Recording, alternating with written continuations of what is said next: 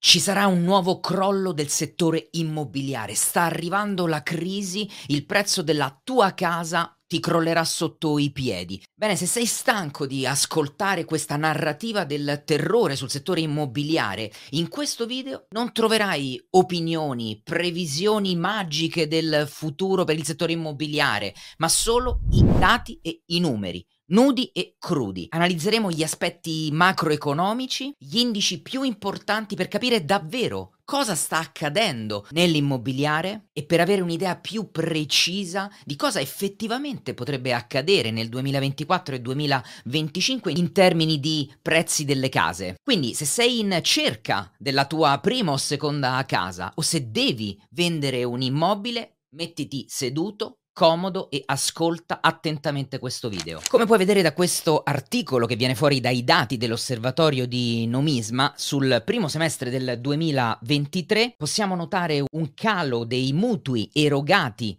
del meno eh, 29% e di conseguenza le case eh, comprate e vendute hanno avuto un calo del meno 12,5%. Fondamentalmente è più difficile ottenere i prestiti dalle banche, gli immobili sono più alti dal punto di vista dei prezzi reali non quelli nominali, ma i prezzi reali aggiustati all'inflazione.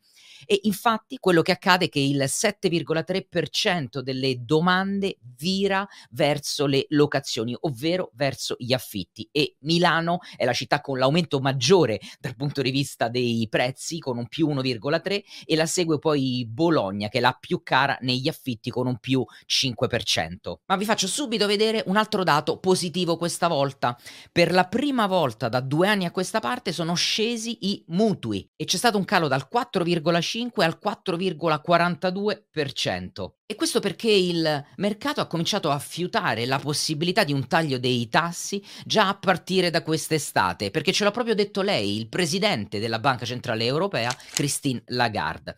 E quindi, per avere una fotografia completa di come potrebbe effettivamente muoversi il mercato immobiliare eh, nei prossimi mesi, è fondamentale spendere almeno due parole sulle politiche monetarie della Banca Centrale, perché è proprio lei che ha la possibilità di influenzare le l'economia attraverso la domanda e l'offerta, di influenzare la facilità o la difficoltà con cui le banche erogheranno prestiti e ovviamente settare il livello degli interessi che verranno applicati alle ipoteche. E partiamo da questo livello, cioè livello degli tassi di interesse che la Banca Centrale Europea per combattere l'inflazione è arrivata a, uh, ad avere 4,5%. È un livello alto e probabilmente ancora non l'abbiamo visto il loro vero impatto sull'economia. Sappiamo solo che la lotta all'inflazione è quasi volta al termine. Infatti, se andiamo a vederli i dati dell'inflazione in euroarea, vedremo che siamo tornati al 2,8%, l'obiettivo della Banca Centrale è di arrivare al 2%.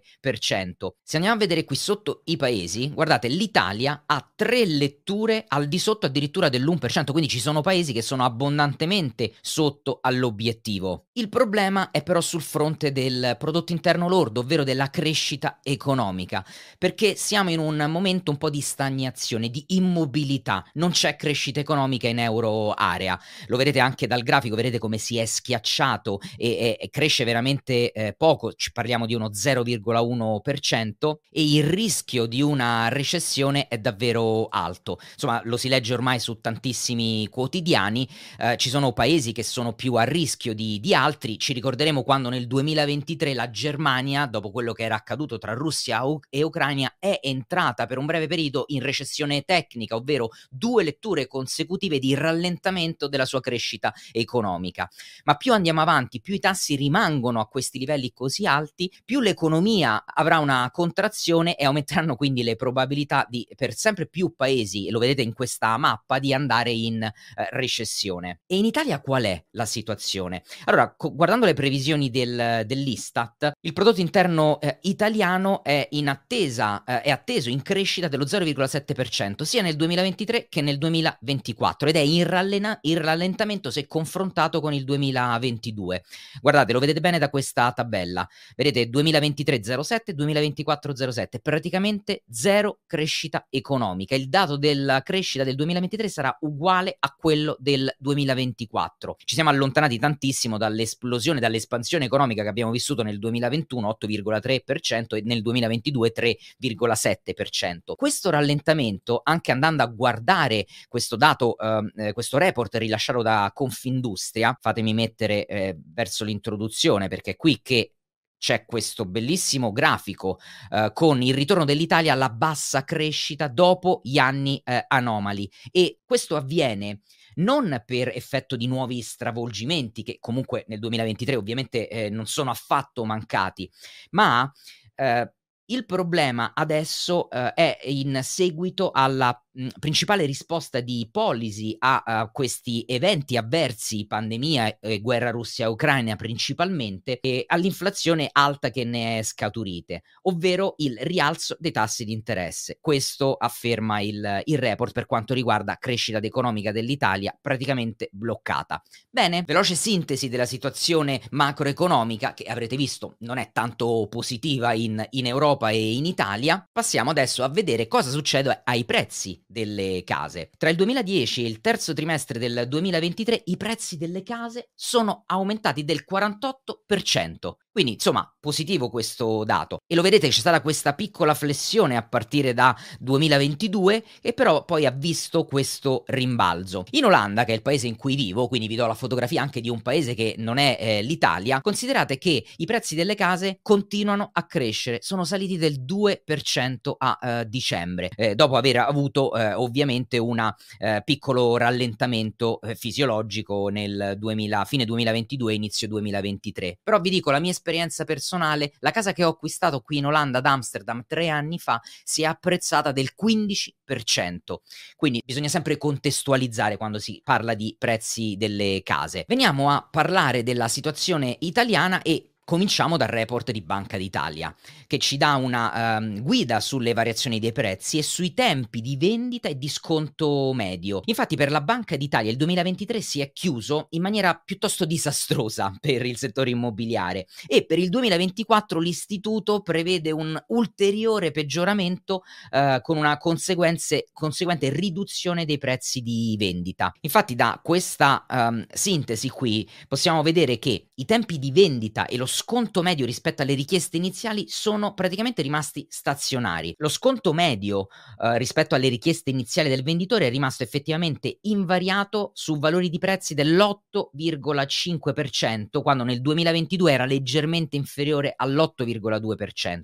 I tempi di vendita, eh, anche loro piuttosto stabili, si sono posizionati intorno al 5,9 mesi, il tempo che ci vuole per vendere un immobile. Quindi la domanda si mantiene viene debole e eh, giudizi di riduzione del numero dei potenziali acquirenti prevalgono su quelli in aumento. Ma andiamo a vedere anche eh, l'ultimo report del, dell'Istat sui prezzi delle abitazioni. Da qui vediamo che l'indice dei prezzi delle abitazioni sono aumentate dell'1,8% eh, rispetto allo stesso periodo del 2022 e leggiamo che però la, cresce- la crescita tendenziale del, dell'indice eh, dei prezzi delle abitazioni è da attribuirsi soprattutto ai prezzi delle nuove abitazioni che aumentano infatti dell'8%, lo vedete qui. Invece i prezzi delle abitazioni già esistenti registrano solo uno 0,5%, quindi eh, parliamo di una lieve decelerazione rispetto al secondo trimestre che aveva chiuso a 0,7. Se guardiamo eh, le um, previsioni degli operatori, allora possiamo vedere che eh, Tecnocasa avverte i, pro- i proprietari per esempio che per riuscire a vendere casa bisogna ridurre ridurre il prezzo di circa l'8%, l'8,1%. Inoltre stima che le transazioni di vendita delle case che erano, si sono attestate intorno ai 680.000 unità nel 2023 scenderanno a circa 650.000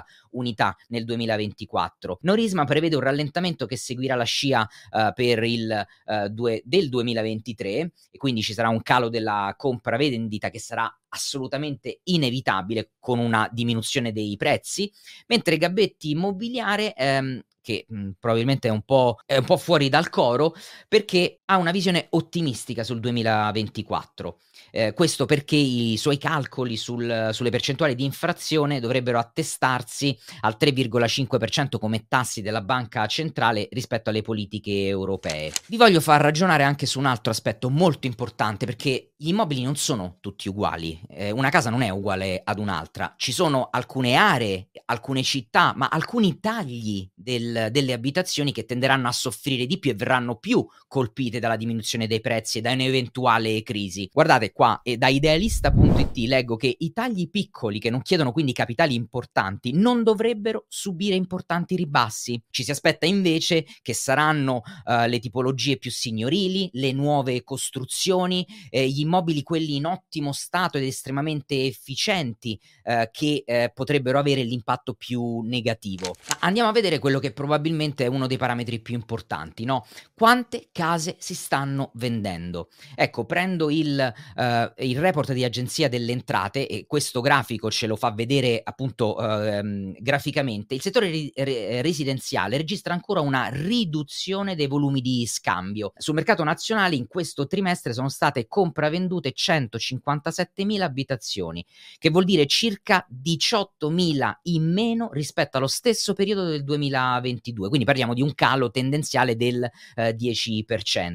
In questo report potete poi andare a sbizzarrirvi e a vedere anche dal punto di vista dei eh, capoluoghi, eh, delle, dei non capoluoghi, delle province e quindi potete vedere come si è mossa all'interno del, dell'Italia. C'è una tabella che ci fa vedere effettivamente che i tassi di variazione tendenziali sono negativi per tutte le città, vedete tutto quanto rosso, tranne gli oltre i 145 metri quadri per le isole che c'è un più 0,5%, con Firenze e Roma che mostrano i cali più elevati, meno 17,9 e meno 13% rispettivamente, e poi si accodano Torino e Palermo con una diminuzione di circa il 10%. Però guardate come cambia la prospettiva se vi faccio vedere il grafico con il trend, quindi la media eh, del primo semestre tra il 2013 e il 2023 per quanto riguarda di nuovo compravendite. Parliamo di una media di 277.550 immobili. Quindi se consideriamo l'andamento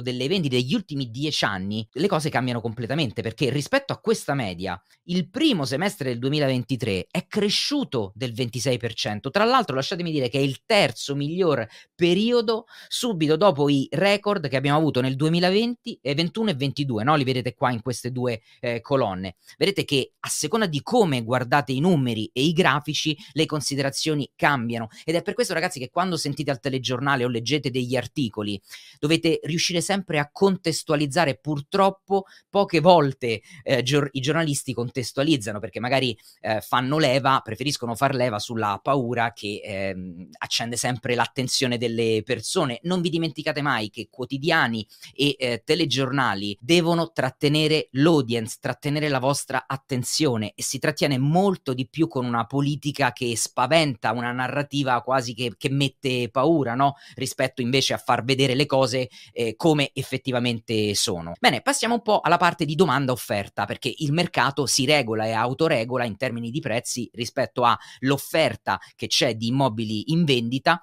e quella che è la domanda dei compratori. Cominciamo dall'offerta che, eh, leggendo questo articolo di Idealista cresce del 5%, quindi lo stock di case in vendita, considerate che dopo quattro anni di diminuzioni costanti nell'offerta di immobili, il mercato residenziale ha segnato un aumento del 5% eh, nel corso del 2023 rispetto allo stesso anno, quindi rispetto al eh, 2022. Sì, è vero che l'offerta soffre, soffre per la difficoltà um, eh, dei, dei, mutui che vengono concessi, principalmente a causa di cosa? Di nuovo dei tassi di interesse alti, anche se abbiamo visto che questa tendenza si sta smorzando perché finalmente dopo due anni abbiamo visto la prima diminuzione dal 4,5% al 4,2%. Eh, Ci sono altre difficoltà eh, che includono, anche guardando questo comunicato stampa sul mercato immobiliare del, eh, dell'Istat, no? Eh, ci sono difficoltà che includono l'incertezza economica, la riduzione del potere d'acquisto, la fiducia eh, degli acquirenti che è piuttosto bassa sia nei confronti dell'economia del paese Italia sia nei confronti del settore immobiliare. Quindi i compratori cercano di ottenere eh, a un prezzo sempre inferiore. I venditori non vogliono abbassare il prezzo e, e questo crea uno squilibrio all'interno del, del mercato e del settore delle costruzioni in generale. Dal punto di vista dei tassi ipotecari, come vi dicevo prima, le cose stanno eh, migliorando. Eh, potrete sempre andare a vedere, ragazzi, due tassi di riferimento che vengono presi per il calcolo eh, del eh, tasso fisso e del tasso variabile. In particolare l'Eurirs eh, ci dice, viene utilizzato per calcolare i mutui ipotecari a tasso fisso, l'Euribor per il tasso variabile. Quindi qui potete sempre andare a vedere come si sta eh, muovendo. questo è l'Eurirs per il tasso fisso. Per il tasso variabile, guardate l'Euribor, vedete che c'è sia il tasso a un mese, tre mesi, sei mesi e un anno, quello che usano le banche per il calcolo del vostro variabile, perché la rata del mutuo è mensile, è quello a un mese. E vedete che adesso sta a 3,87, che non è il tasso ipotecario che vi riconosceranno, ma è il numero di partenza da cui poi eh, sommano eh, ovviamente il loro, eh, il loro spread, che è dove una banca effettivamente guadagnerà. Però se guardate queste tabelle stanno piano piano scendendo e molte famiglie che avevano acceso un mutuo in passato cominciano ad avere problemi. Parliamo di quasi 200.000 famiglie che hanno saltato le rate del mutuo e il dato ovviamente va uh, letto in, in, in base a uh, tutti quelli che avevano uh, creato un eh, mutuo con tasso variabile, perché considerate che da gennaio eh, 2022 ad oggi le rate in alcuni casi sono cresciute fino al 65% e molte famiglie si sono trovate strozzate, quindi questo è un altro motivo per cui ragazzi almeno l'ABC dell'economia e delle politiche monetarie va capita, conosciuta, eh, perché altrimenti è sempre difficile prendere eh, una decisione consapevole e ci dobbiamo sempre affidare all'esperto in banca o all'esperto agente immobiliare che non sempre potrebbe fare i nostri interessi. Voglio concludere questo video dopo tutti i dati che vi ho dato contestualizzando anche i tassi sui uh, mutui che stiamo pagando. Uh, continuano a dire che sono altissimi, ma di nuovo se contestualizziamo e facciamo un passo indietro e guardiamo un po' quella che è la storia dell'andamento dei mutui, beh forse non sono sono così alti. Certo, sono sicuramente più alti del 2020-21, del resto dopo la pandemia abbiamo avuto i tassi di interesse della banca centrale praticamente in negativo e, e logico che si chiudevano mutui allo 0,7, 0,8, l'1%. Però guardate, vi faccio vedere un grafico che vi fa vedere l'andamento dei eh, mutui, dei eh, tassi sui mutui in Italia dal 2006. Eravamo per un tasso fisso intorno al 5,83%, siamo scesi al 4,74% nel 2010, per poi tornare al 6% nel 2012. Quindi vuol dire che tutti quelli che hanno acquistato casa eh, in precedenza, in quel periodo, beh, hanno avuto eh, mutui, hanno avuto muta- interessi sui mutui molto più alti di quelli che ci sono oggi.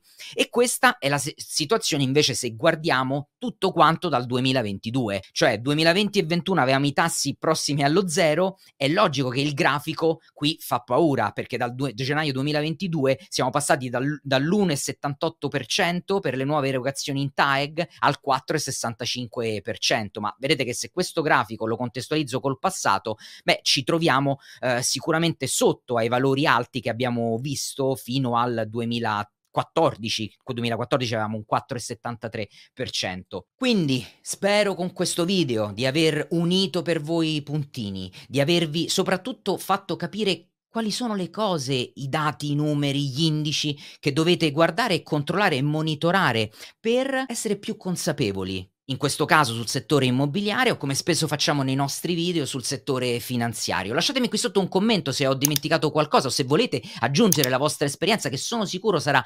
utilissima a quella di eh, altri utenti che ci guardano. Io vi ringrazio per l'attenzione, ci vediamo prestissimo, ciao.